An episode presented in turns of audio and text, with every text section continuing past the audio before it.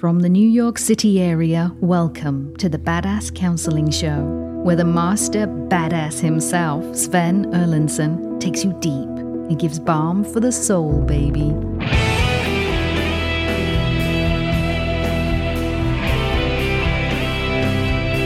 And we are here in studio with you. This is the Badass Counseling Show podcast, and it's terrific to have you with us. For those of you joining us live on YouTube during this podcast taping, it's great to have you here. Thanks for joining us. For those of you who do not catch us on YouTube, please know that you can catch our podcast with video and uncut only on YouTube. It's great to have everyone here from Lithuania to Louisiana and Dublin to Dubuque. Joining us here in studio, I am joined with Rob the Rocket. Rob, how are you today? I'm doing fine, Sven. So nice to see you. And I see you have a special guest sitting here for a change. well, not a special guest per se, but the lovely Casey has She's- she- deigned. She's special. Come on. She is special to come down from the booth. How, how are you today, Casey? Doing great. How are you guys doing? Good. It's odd to have you down here. What's it like being down here from the booth? I much prefer to be away from both of you. She's such a pleasant one. Casey, I know that when you're up in the booth, you take notes uh, for the executive producer, uh, Sven. Th- does he ever read them? Does he listen to you? yes, actually, he does. Oh, good. Some of the best notes come from you two, not out of my fat head. All right. Speaking of notes, Rob, we've got a very interesting story today. Lay it on us, a short one. So we've got some deep diving to do. Lay it on us. All right, Sven, here we go. Lydia wrote into us and said simply, I filed for divorce, but I've never felt so much pain. I have met with other counselors that said my relationship was abusive, but I feel like there is so much more I could have done. I am not sure how to own my decision. Hello, Lydia. Great to have you with us today. How's it going? Great, great, great. Um, so let's just go ahead and get started. I'm sorry. First of all, I'm sorry to hear you say that you're you've never felt so much pain. Let me ask you, what's the most painful part? I think it's just the disappointment of what you were hoping for and what the reality is. And what was it above all else that you were hoping for? Obviously, like a good marriage and family and a long term relationship. And I'm just having a hard time with hey, did I did I make the right choice or did I did I ruin that? Fair enough. And so the two of you were married for how long? Almost seven years. Almost seven years. And uh, you chose to get the divorce. Is that correct? Yeah. And what made you decide to get a divorce, Lydia? like we've definitely been trying to work th- through things for a while.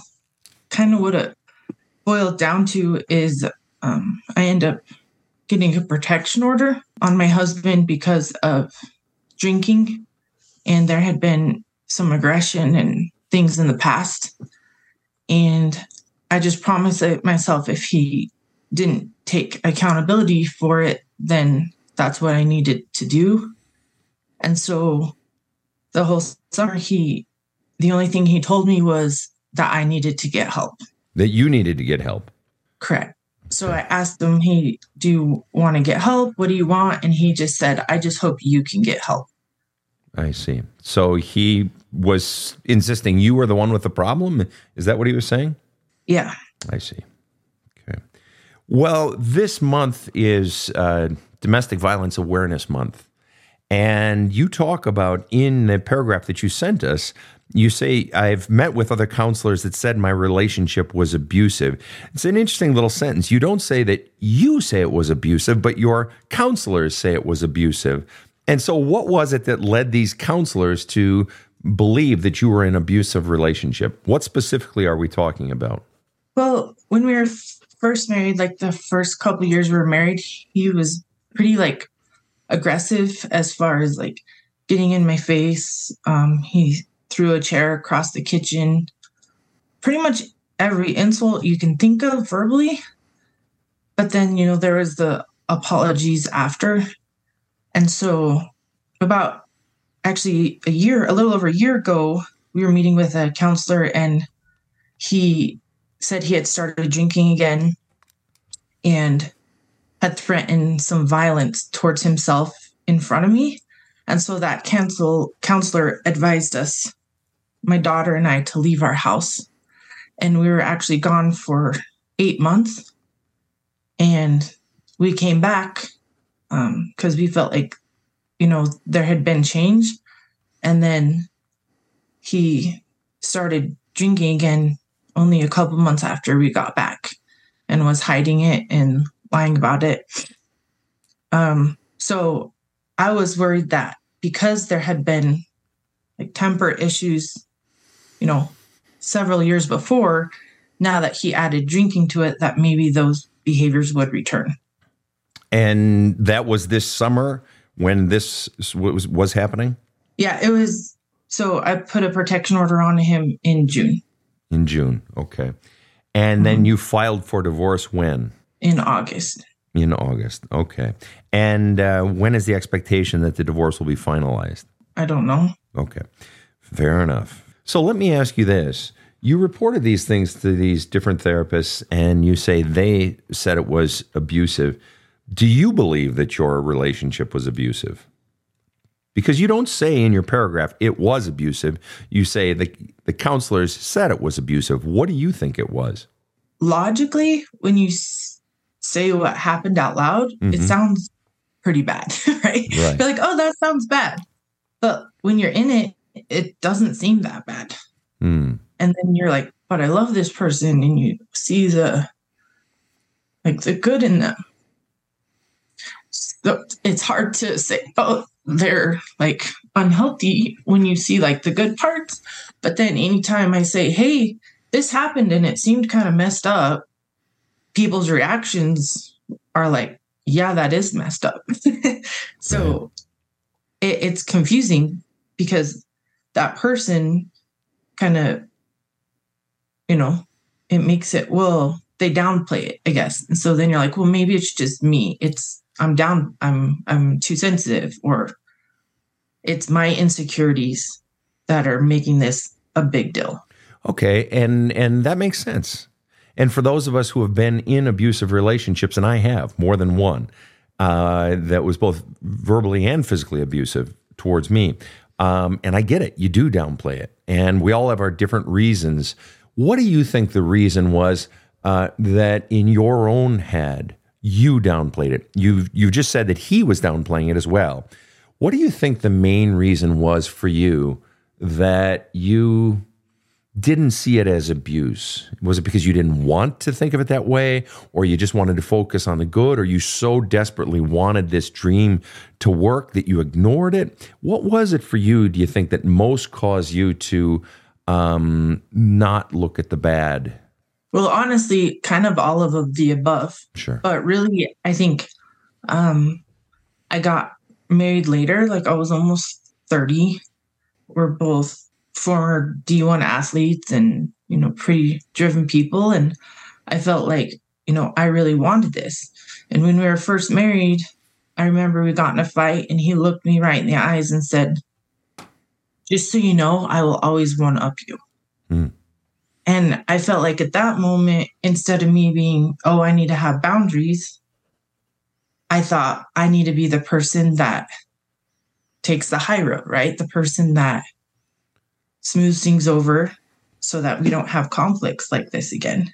Oh, And so, whether it was like conscious or not, I think I naturally started taking that role of justifying, like, oh, he's in a bad mood, or it's just because of this, or maybe if I do this better. so when you, when you took on that role of I'm going to be the one that smooths things over, was that a conscious thought? I'm gonna I need to be the one that smooths things over if he's always to be one upping shit. Was that a conscious thought that you had? Yeah, it was because I was like, oh, if if I don't, we're gonna have like huge fights. So to avoid the fights, to avoid the conflicts, you made a decision that I'm just to back down and I'm to keep smoothing it over, sort of keep the peace, right? Yeah. Okay, fair enough. And then I after reading your book, I realized, well, what if I would have had better boundaries, then maybe it could have been different. Maybe the outcome would have been different. And then that really hurts, feeling like, oh, if I would have just had better boundaries, we wouldn't be in this spot. Well, and and the price of those boundaries though is the conflict. And it's it's the willingness to endure the conflict and not back down. See, uh, when two people come into a relationship, generally they're going to be roughly equal in power. And if one person, if there are conflicts, and there are conflicts in every relationship, there are arguments in every relationship. All right, if there, if you're not having occasional conflicts or arguments in a relationship, you're not real, and you've probably two people have probably are already checked out, and they're living as roommates, not partners. But there's always going to be conflict, and what happens is when we escalate, we sort of create a power imbalance then sometimes the other person will escalate, or sometimes they'll back down, or we'll back ourselves down. But if this person is always saying, I'm always going to one up you, in other words, no matter how, what I hear you saying is no matter how hot you got or how angry you got in a situation, he was always going to go higher, right? Isn't that what he was saying? Yeah. Okay. And so then what that means is that he's establishing, I'm always going to have power over you. I'm always going to go higher and hotter and meaner and tougher than you. So you decided, okay, well, shit, I don't want that conflict. So I'm just going to smooth it over so that he doesn't go hot. So you are at that point that you made that decision because you didn't want the conflict. And I don't blame you. I mean, nobody wants conflict in a relationship. It's inevitable, but you know, you were young, you're 30, and it's just like, well, shit, I guess if we can avoid some conflict, I'll just sort of be the smoother over. I'll I'll sort of back it down. All right. And so what got cemented in that period when he made that statement and you made that own statement in your head that I'm going to be the person who smooths it over, you cemented a power imbalance, a permanent power imbalance. And that gave him the power and you became the subservient one. And the price of that, then, that's not necessarily always a bad thing if you're dealing with two players who are operating in good faith because in a lot of relationships, I, I got together with some friends recently, couples. There were three, four of us couples around the table. And I asked the question what's the power structure in your relationship? And in almost every one of the relationships, there was a difference in power. And they both recognized it and they were okay with it. Okay. And they were, uh, but it was they were all acting in good faith. The problem was your husband wasn't acting in good faith with the power that you gave him when you said to yourself, I'm going to be the person who smooths it over, I'm going to be the one that backs down. He did not operate in good faith, and he used that over you to make you feel very, very bad. And he used words to keep you down. And he used a physical energy and aggressiveness to keep you down. Is that accurate? Do I am I portraying it accurately? I don't mind being wrong. Correct me if I'm wrong. No, I think that's correct. I feel like there was times that like I did try to set a boundary and kind of like your one of your videos said is I feel like I ended up backing down. Right. Like I tried to like he was being rude and I I kind of escalated and he smashed a plate of food in my face. He because like, he's always going to one up you. Correct. So when you stood up and tried to equalize that power imbalance, he escalated even higher. I'm going to throw shit now. I'm going to call you even nastier names. I'm going to rage even louder, right? Isn't that what we're talking about? Yeah. Or if I called him out and was like, hey, that's not okay. Like, I don't appreciate you like talking to me like that. Then I feel like his rage would escalate to the point that it was scary. Yep. And so I, whether it was subconscious or not, I, over time, I felt like I needed to do everything to avoid that reaction. Exactly. That once we sort of get it in our head, we don't want the other person to be mad at us and they get scary and we don't want to get hurt and we don't want to feel those shitty feelings. And so we back down, and we back down, and we back down. I want to ask you a very strange question. If you could get a do over on one decision, all right? One decision. God comes to you tonight and says, I'm going to give you one decision over that you can redo, Lydia.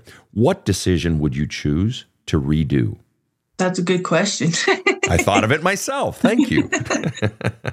I don't know. I've thought about that a lot because I think about what would have happened if we would have stayed last year and we wouldn't have left. And I would have tried to support him more. What would have happened? Or what would have happened if I didn't put the protection order on him? Would he have chosen to get help for his drinking instead of feeling like I like violated his trust? Those are the two main ones I can think of. So, eh, if you were given the opportunity, if life just rewound the tape and you could make a decision over, you offered two. One, I could stay and support him more. And two, I could not I could choose to not put in a protection order. So in both of those cases, and and you correct me if I'm wrong. I don't mind being wrong. In both of those cases, you're basically saying I should have backed down. That if I could go back and make a decision over, I shouldn't have left. I should have just stayed and been nice and supported him and made it all about him. And instead of putting in the protection order, you know, because that caused him to distrust, supposedly, according to his story, I should have just stayed and been more supportive. So in both cases, you're basically saying that I should have done more for him. Is that accurate or? Yeah, I felt like maybe like, or maybe if I was more secure and I had less insecurities, then maybe the things he said to me wouldn't have bothered me so much. Fair. Um, but as far as, uh, you know, decisions you would have made differently, isn't it fascinating that when you logically look at your relationship, you realize it was abusive, and everyone around you realized it's abusive, and your therapists realized it was abusive. So when I asked you, gee, if you could make a decision differently, you what was fascinating is you didn't say, yeah, I'd go back and I wouldn't back down from the very beginning. I would let him know from the very beginning that if you raise a hand towards me, if you fly off on tangents, I am out the fucking door at the very beginning. You didn't say that. In other words, you didn't say I would if I could do a decision differently, I would stand up for me more. You actually said if I could do a decision differently, I would back down for him more. In both cases, I would stay and support him, and I wouldn't put the protection order in place because he didn't feel good about that. In both cases, even though you know you've been abused, you say, I would basically back down more and support him more. In other words, you believe, you believe that you are at fault, that you failed this marriage that you are divorced now because you failed. What percent is that accurate? What percent is that inaccurate? I would say 90%, but then hearing you say it, there's a part of me that's like, no, I should have been that person that held my boundaries. Bingo. But why wasn't I? And that's what I'm feeling so much pain about. Ah. Is like, why wasn't I that person that held my boundaries? All right. Now, or why am I that person that is so worried about what he thinks instead of what I think. Exactly. All right. I, I, I have to ask. What, you said you played D1 sports. What uh, sport did you play in college? Basketball. Basketball. And uh, what position did you play in basketball? Center. I'm six four. So you were clearly, despite every point guard's uh, opinion that they're the leader of the team, you know, I mean, you were like the rock, the anchor of the team, or what was your role on the team? I mean, I know what a center does, but what sort of, when it comes to the personalities and the team spirit, what was your role on the team? I was definitely like the hustle person, the defender, the rebounder. My offense was so so, probably because I thought about it too much. Uh. But definitely like, you know, the post player that sprinted with all the point guards in conditioning. Um, I'm also a, a certified strength and conditioning coach. So I always loved that part of it. But I was definitely kind of the the goofy one that just just hustled. Right on. Hard work and a good attitude. I tell you, that goes a long way. Um, let me ask you though, I was a D1 athlete as well. And for those of you who are not in the United States, D1 is the top level of collegiate athletics, university athletics in the United States. It's the last level before pro. So anybody playing Division One is a very high caliber athlete. Uh, so when Lydia says that, it means she was indeed. She's modestly saying she was a high caliber athlete. One of the things about playing Division One football, and um, I've coached, uh, coached at the uh, intercollegiate level, is that very often especially in football and, and big guy sports, the biggest guys are the most docile. They're just like, I mean, they can rev it up on the field, right? They can go out with a killer instinct, but in, they don't have to prove themselves. They're just real, you know, generally pretty kind, down to earth guys. They don't have big attitudes. Is it the same being a six foot four uh, woman uh, in, in sports or in life? Would you consider yourself a somewhat docile person? I think to an extent, like I have to be friendly to people or they're scared of me. so, right. I get that. like, um, yeah, I mean, even at my skinniest, like I'm still you know, over 200 pounds. So being tall and, and solid, like, I feel like I have to be more outgoing or people wouldn't talk to me I hear you. because it's intimidating. Intimidating. That's right. That's right. And so then let me ask you, how has how did that mentality of you know being friendly and and the joker on the team and you know being going out of your way to make put people at ease what amount of that carried into your marriage what amount of it carried in where i'm going to back down and make things happen? I mean you're a big person so you know tall and you know and strong i have no doubt and yet you came in and decided i'm going to be the after he escalated a few times you decided i'm going to be the one who backs down. What aspects of your personality were playing into that decision? I don't know. I think there is some insecurity of like, you know, I want I want this person that I love to like me. And he's he was a D1 left tackle, so it's he's not a small person either. right And I just felt like, hey, I know that I'm stubborn. Like I'm a redhead. I know I'm stubborn. And if our stubbornness is collide, I don't see how it would turn out well. But I think there's also a part of me that like wanted to be loved so much that I was scared of what might happen if I didn't. there it is. Wanted to be loved so much that i was scared of what would happen if i didn't back down. All right. And i want to go directly into that exact topic. You took the words right out of my mouth right after this break. Much more to come. Stay with us. So I was telling a buddy of mine how he seems happier. He told me about the book that changed his life. So I bit. I went to the Badass Counseling website and downloaded There's a Hole in My Love Cup audiobook. I started listening to it on my commute home from work, and holy cow, it was a Louisville slugger to the face. I literally sat in my car in the driveway night after night, listening through to the end of a chapter or doing the journaling exercises. My wife started to see changes. I started to change a lot. My default response stopped always being anger. Now I manage a team of salespeople, and I changed as a leader.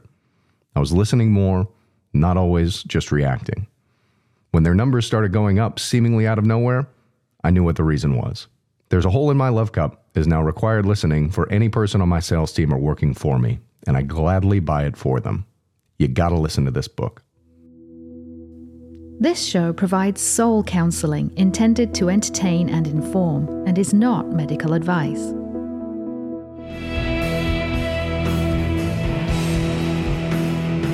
Now, back to the badass. And we are back in studio. We are joined by Lydia.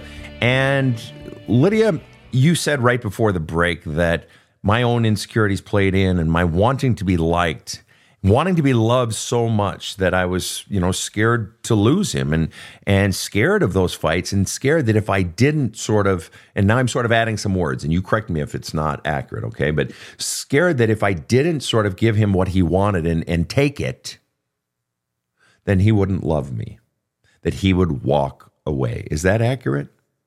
Yeah, I think I was scared that it we would get too mad at each other because we were both so stubborn and so determined Yeah. that it wouldn't end well. And if you got too mad at each other, what was it you feared happening? That's also a super good question, Sven. Thought of it myself. Thank you, Lydia. and what is it you feared happening if we got too mad at each other? I guess I feared like the very situation that I'm in right now, And that is what? that our marriage wouldn't work out. And that you would be alone. That and did, which did you fear more? I'm just curious. And maybe you never really thought about it, but which did you fear more? If you stood up to him, is it and and didn't back down, but maintain your boundaries and said, "No, nobody gets to treat me that way, dude." Is it did you most fear him leaving you or did you most fear you having to leave him? Or is it I just feared being alone? I don't know. Take a shot at it. You change your you can change your mind tomorrow. You can change your mind in 5 minutes, but take a shot at it. What did you fear most? Him leaving you, you leaving him or just having to be alone?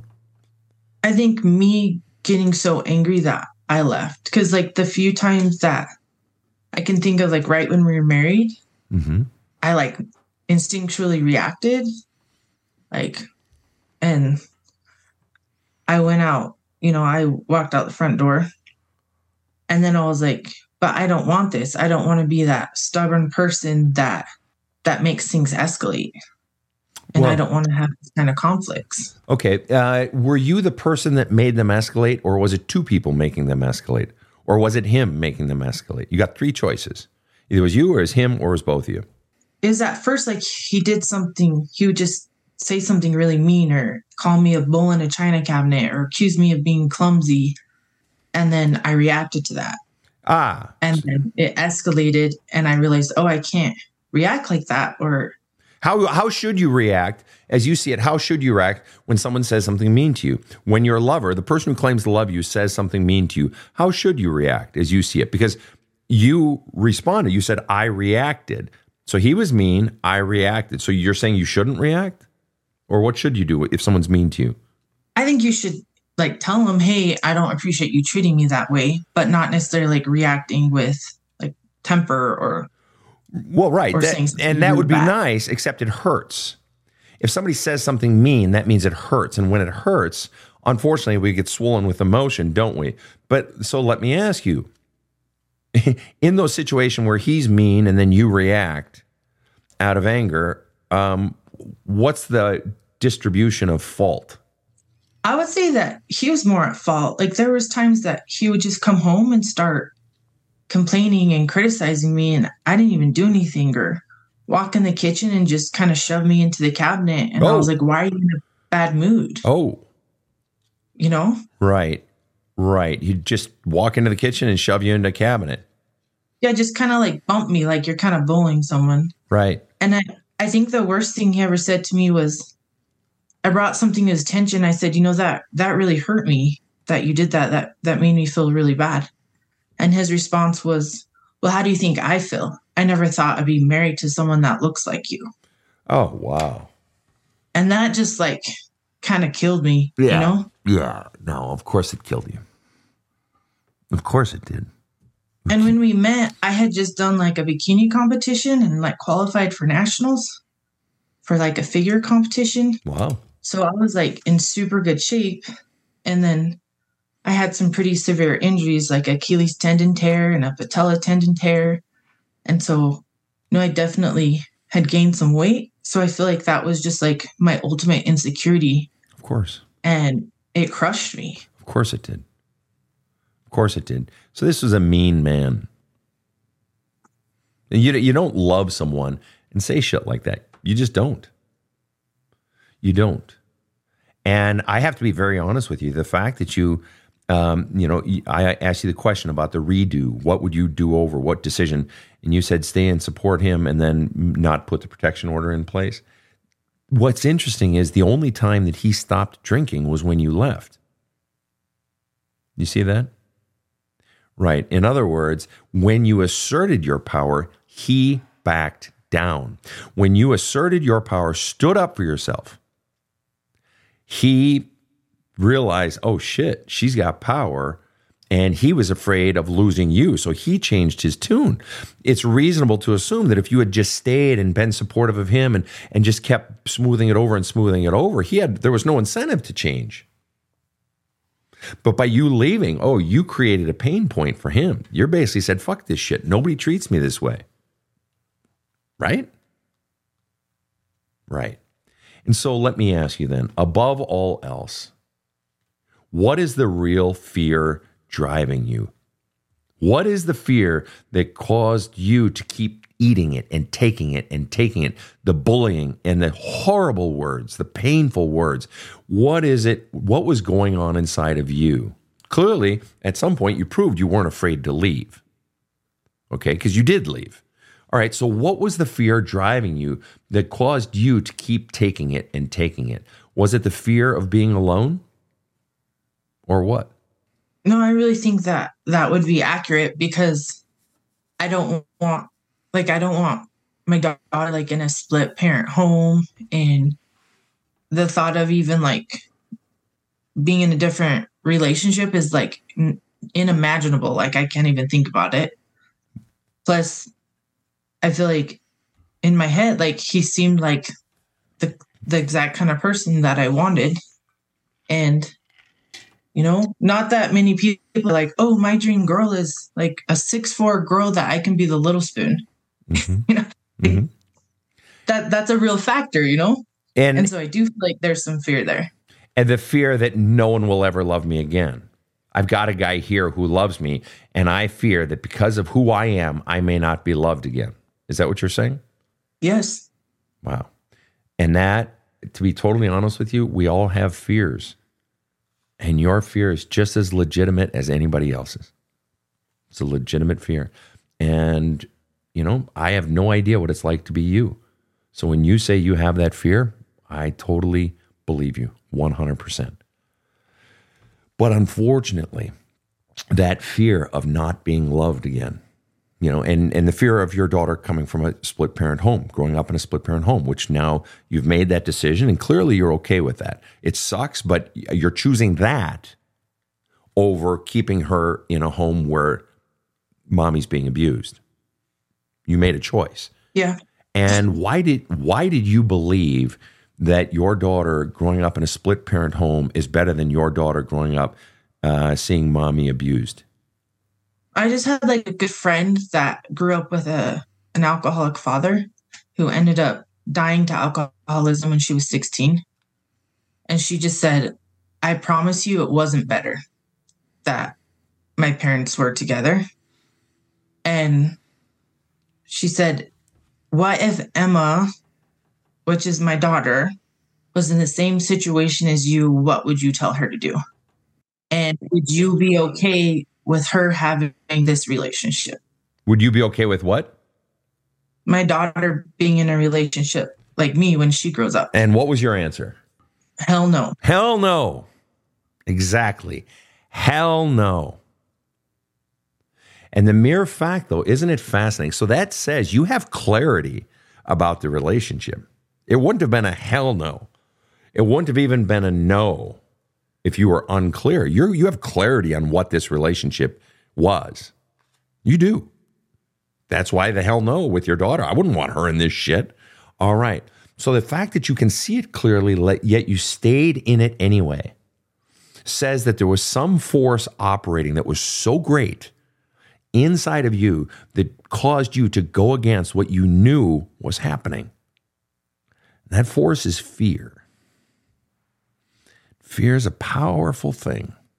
So, of the fears that you listed, I believe you listed three. I was taking notes.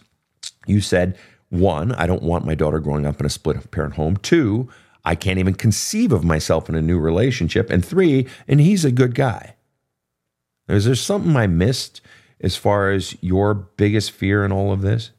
I think one of them is like, hey, maybe my perspective's wrong. Like me, like he is a good guy and he's the everybody loves him and he's so charismatic and he's the guy that takes out the trash for the neighbor lady. So maybe my perspective's wrong. Okay. And yet you chose to divorce him. So that implies that at some point you realized your perspective was right.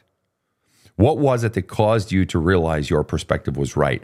Was it that question that your friend asked you about uh, Emma being in this relationship? Yeah, and honestly, like I'm I'm a spiritual person and I I you know, I prayed a lot about it and it it felt like I needed to do it before the protection order was over. Or I wouldn't do it. Like I would have the strength to do it. Uh, so the protection order, if I'm hearing you correctly, gave you a sense of strength. I think so cuz I I just felt like if I was going to file, I needed to do it before that protection was over, order was over. And I promised myself like when we came back if the actions repeated themselves that I wasn't going to put up with it. Good for you. And after I put the protection order on him, he never once said, I'm sorry. I'm sorry I lied to you. He was drinking almost a 30 pack a day. Or I'm sorry that I made you feel unsafe. The only thing he said to me was, I hope that you can get help. So you don't keep making decisions that hurt our family. Oh wow, And what a realize- fucking dick. What a dick. Do you realize what a fucking dick he is? Because I see it. Is there an amen here in the studio on and I know neither of you would use that language, but do either What's that? Amen. The guy's a dick. That he doesn't want to look at what he does. He wants to blame you for it and say, I hope you can get help because you're such a fucking problem. So you'll stop hurting this family. That's a malicious fuck. That is fucking malicious. Wow. Wow. And that like it definitely screws with your head, you know? oh, yeah. And like does. last time I talked to him, he goes, You exaggerated my drinking, you attacked my character, and now I realize how toxic and manipulative of a situation I was in. Oh, that's rich. Do you have something you want to say, Casey? The Casey? epitome of being gaslit. Right. I mean, he's he's totally gaslighting you. I feel like that's pretty by the book. That one. Yeah. Of, And so I want to get down to though, there was something that kept you in it. All this shit is going on. There's so much fucking fear going on inside of you. There's so much fear. Even now, you say, I feel like there's so much I could have done. I'm not sure how to own my decision. Are you living that fear right now? Or let me ask you this How much do you hate not being in your marriage? Put it at a percentage level. Is it 50%? Is it 75%? Is it 23%? How much do you hate not being in a marriage, your marriage? I think it's 50%, but a lot of it is like, it's scary. I don't know what's going to happen. Okay. I feel like he's going to be so, he's going to be so malicious going through the process. So it's like 50%, I'm like, run away. And the other 50% is, it's kind of weird, but it's like you miss the good parts, you know? Of course you do. That's what love is. That's what love is. You know, when a relationship ends, even if the person was a total malicious fuck, the brain, especially when we're alone, the heart misses the good times. We do. There's nothing wrong with that. You don't have anything to be ashamed of there. And the more you allow yourself to feel those feelings and even put it into the words, the more you're letting it out. All right. And it's the same with the love. It's the same with the anger. It's allowing yourself to let it out in the sadness, allowing yourself to let it out. Um, and so let me ask you, which do you fear more? Going through the process, because you just said, I'm, I'm afraid he's going to, you know, get, you know, sort of, you didn't use the word crazy, but sort of go a little crazy and get hot and angry and all this and be mean in the divorcing process. Which do you fear more, the process of divorcing or being divorced when it's done? I don't know. They're both really scary. Give me a percentage. What percentage do you fear the process, and what percentage do you fear uh, being divorced? Is it 60 40? think- Is it 23 77? Yeah, I would say 60 40. Like, I'm 60% scared of going through the process hmm and 40% scared of, I guess, being lonely after the process. All right. And I and it's totally understandable that you're afraid of going through the process. And a divorce, any transition is sad and hard. Eh, You know, kids in divorce, for instance, when my kids were young and they'd go from my house to their mother's house or vice versa, they'd always cry no matter which way they were going. And their mother always thought, oh, you must hate your father because you always cry when you have to go over to his house. Yeah, well, they, yeah, ding dong. They cry when they go the opposite direction. Transitions are hard. Transitions in life are hard. If you're moving from San Antonio to San Diego for that new job, it's hard. Maybe exciting, but it's just transitions are hard. Okay, and uh, and so the, yet you chose it anyway. That's how bad the pain was. That you feared the transition and you feared being divorced, but you chose it anyway. That's how bad your pain had become. What I want to look at, though, you had said I 40% fear being divorced. And then you talk about, you know, the being lonely.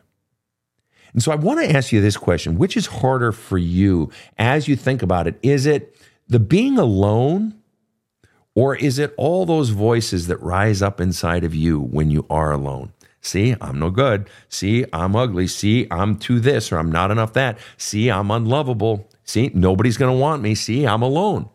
But at least if I have someone, even if they're abusive, at least someone loves me. And what that had, when I have someone who stays It's a counter message to all those messages that have been inside of me my whole life or for a long time saying, I'm not good enough. I'm not lovable. I'm unwantable. So, which is it for you? The actual being alone? Or is it the stuff that happens inside of you, the negative messages that happen inside of you when you are alone? Definitely the negative messages because in a lot of ways I've already been alone. Right. I've been single, married, like emotionally, and he he wouldn't be intimate with me Hmm. at all. And then the comments about my appearance, I think just fed to those voices of like you're not wanted, you're not attractive. And if the person that like I've committed my life to won't even like touch me, I mean a year Mm, at a time, mm, 6 months at a time I'm so sorry. and then and then reject me or make comments about my appearance Mhm. i feel like it just really ingrained those voices in me And let me ask you prior to this marriage, prior to this relationship, what was the biggest negative message you had about yourself inside of you prior to ever even meeting this person? What was the biggest negative thing that you thought about yourself? i think i definitely had like a lot of insecurity just about with my stature and i've always had problems being confident in my decision making Mm. like there's so many significant times in my life that I question my decisions and I don't know why. Like I have like my sister, she can make a decision and just own it and just move on. Mm-hmm. And I want to be able to do that so bad, but I feel like I can't. Let me ask you: When you were growing up, um, were you, you know, were you told what to do a lot? Were you criticized a lot? Any of that? I was the youngest of four kids, so yep. I'm the I'm the youngest of six kids. I get it. Uh, and so, yep, to which, yep, you were criticized a lot. Uh, yet you were put down a lot. Yep, what? What are we really talking about here? I was told what to do a lot. And I did have an older brother that would like kind of fight me a lot. Like he would be mean to me, like just randomly push me or like one time he shoved me down the stairs or threw me in the bushes. Right. And you'd always get in trouble for it. Mm-hmm. But But he I keep do, doing I it. do remember that. First of all, if you are told what to do a lot, that sends the underlying message to the child. Don't listen to your own voice, listen to my voice, right? If I'm constantly telling the child what to do, or if I'm criticizing the child's decisions or choices, that child is going to distrust their own inner voice. It doesn't surprise me at all that you say, you know, I have trouble sticking to my decisions. You even ended your paragraph to us. You said, I am not sure how to own my decision. You were set up to not own this decision because your entire life you were basically told you make shit decisions. Don't listen to your fucking voice. You need to do what I say. So you've been questioning yourself long before this relationship ever came around. Yeah. Yeah.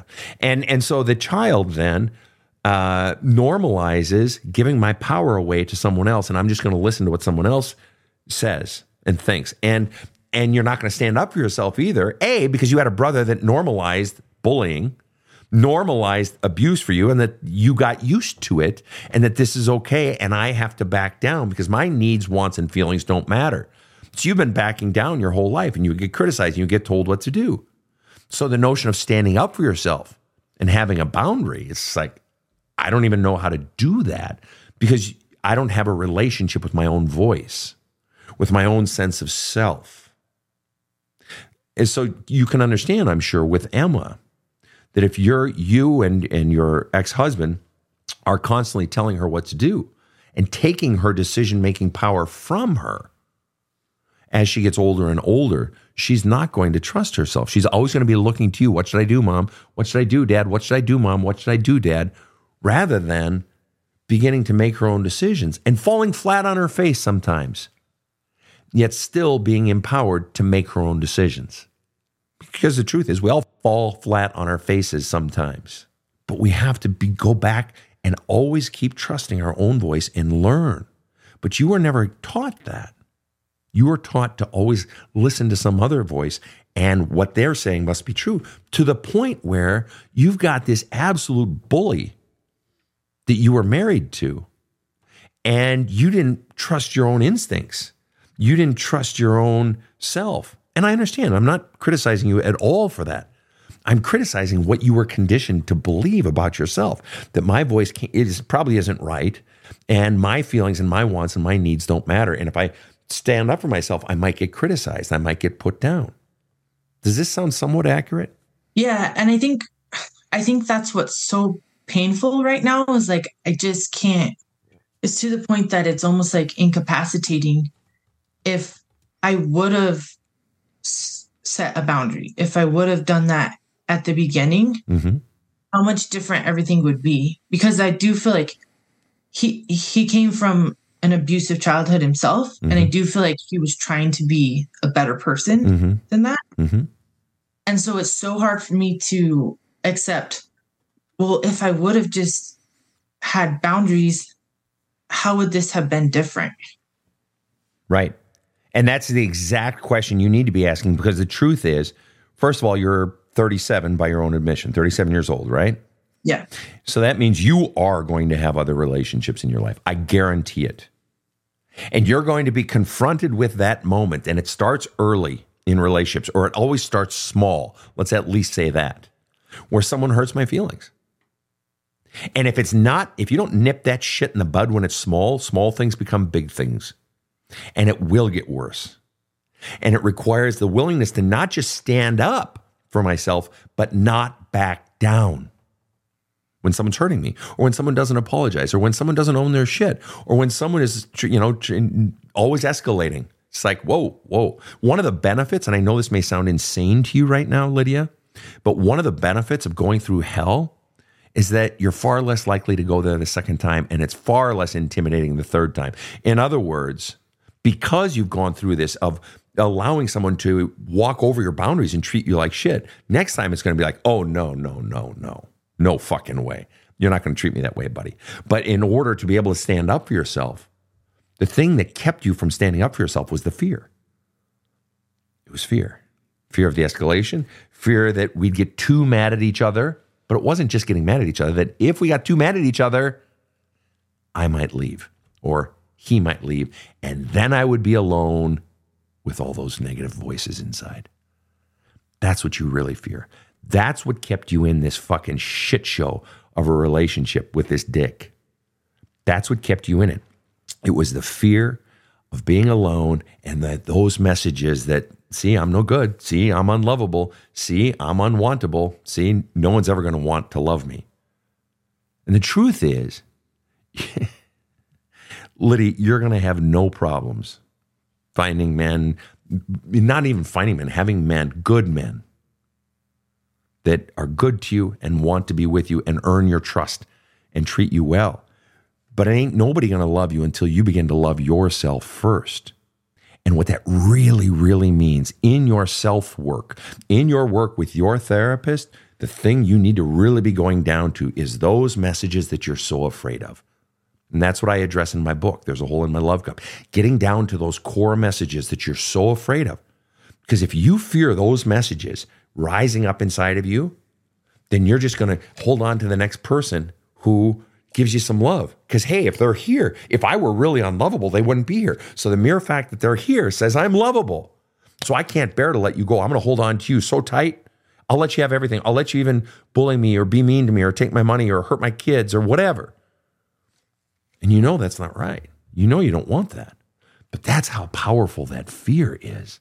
That fear of those inner voices. So, what really has to happen is you have to go in there and begin to identify those voices that come from way back. And you got to begin to find the origins and let out the pain and let out the anger, maybe even some hatred or rage and to begin to flush that shit out because that's what kept you crippled in this relationship. That fear of those voices, that fear of those messages. Does this make any sense at all? Yeah, it totally does. It's just like the pain of like realizing that you didn't realize it sooner. oh, no, for sure, for sure. I get that a lot. People say, God, I wish I would have done this healing work when I was 25. Or I wish, you know, I would have realized, gotten out of the marriage you know, after 10 years rather than taking 25 years. And it's easy to find one more reason to beat yourself up, Lydia. You know, You know, when you're a person who's used to beating herself up her whole life, it's easy to find one more thing. But this isn't the time to be beating up Lydia. All right. There's been enough of that. This is the time to begin to be compassionate towards Lydia while you're also going inside and finding those things inside of you that cause you to beat yourself up. And again, that's that's what the book is for. Is uh, there's a hole in my love cup. Um, I want to ask Rob and Casey, who are in studio with me, if if they have any thoughts or question or anything they might like to add. I have tons of stuff I want to add. What's the biggest thing the you want to add? The first thing I want to say to Lydia is that I've been where she is. And so I'm not judging you in any way by the things that I have made notes of that I want to say to you. Um, the first thing I want to say to you is that Halle Berry's husband cheated on her.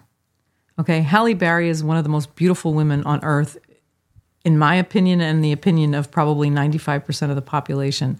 That wasn't about Halle Bailey. It was about Halle Berry. It was about her husband. And it's the same thing in your case. You're a beautiful woman. The fact that you're six four just means there's more of you to love. And there are plenty of men in this world that are going to love you and think that you are the sexiest thing on earth. And that life is just totally waiting for you to let go of this old life. Um, and it brings me to one of the, the sayings that Sven says, and I'm sure that I'm going to butcher this, but it's something to the effect of you have to let go of the life that you are imagining is the life that you're supposed to be having right now so that you can accept the life that you're gonna have. Um, you know, there is there there are plenty of people that are gonna love you. So you just have to let go of this person that is obviously not loving you, you know, so that so that you can learn to love yourself without his abuse around you constantly. Um, and so that you can heal from the abuse that he's given you and then you can move on, you know, to your next love or your next life, you know, and and maybe that does or does not include a man. And Thank you. Thank you so much. Rob, any thoughts?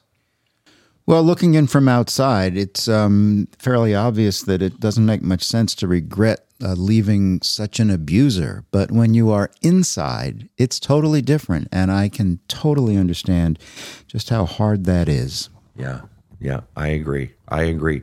Um, Lydia, any final questions that you have for me or for the team? I guess moving forward, how do I how do I get that confidence in in my decision because every time I look back, I can't make progress. It's like treading water. Right. So it's like I feel like I'm grasping for the confidence to move forward and and keep growing, but I feel paralyzed. Yeah, yeah. A few things. One, what keeps us from believing in ourselves, that that confidence, is all the shit that's packed down on top of you, all of the fears, the bullshit beliefs you were taught about yourself, all of the pain. Your confidence, your own inner voice, your God given voice inside of you, that sense of self and your sense of strength, it's in there. It didn't go anywhere. It's not gone. It's just that there's so much other shit packed on top of it. Yes, the shit from this marriage, but the shit from way back there. The original messages that are undermining you, it's all packed on top of it. So your job needs to be to get that stuff out. And the more and more you flush that shit out, the stronger you're going to become because you're getting the negative out. What you're thinking is, well, the negative's in there. I just need to pull up more of the positive. Uh uh Because the negative's still in there. If you got a love cup that's full of crud and you're just going to try to pour more love in there, the crud is still in there. You got to go inside that cup and pull all that shit out of there. And again, that's what I wrote my book for. There's a hole in my love cup. It literally holds your hand. It steps you through the process of getting that crud out of there. And as far as this decision itself, this particular decision, one of the things that will help you, that can help you as you're going through the divorce process itself and to give yourself strength is you need to each day be journaling about all the shit from the relationship and also because you have the love in there, let's get that out too. Write letters to your husband that you do not send. Do not send. I was the guy that sent them. Bad idea. I sent letters to the abuser. Bad idea.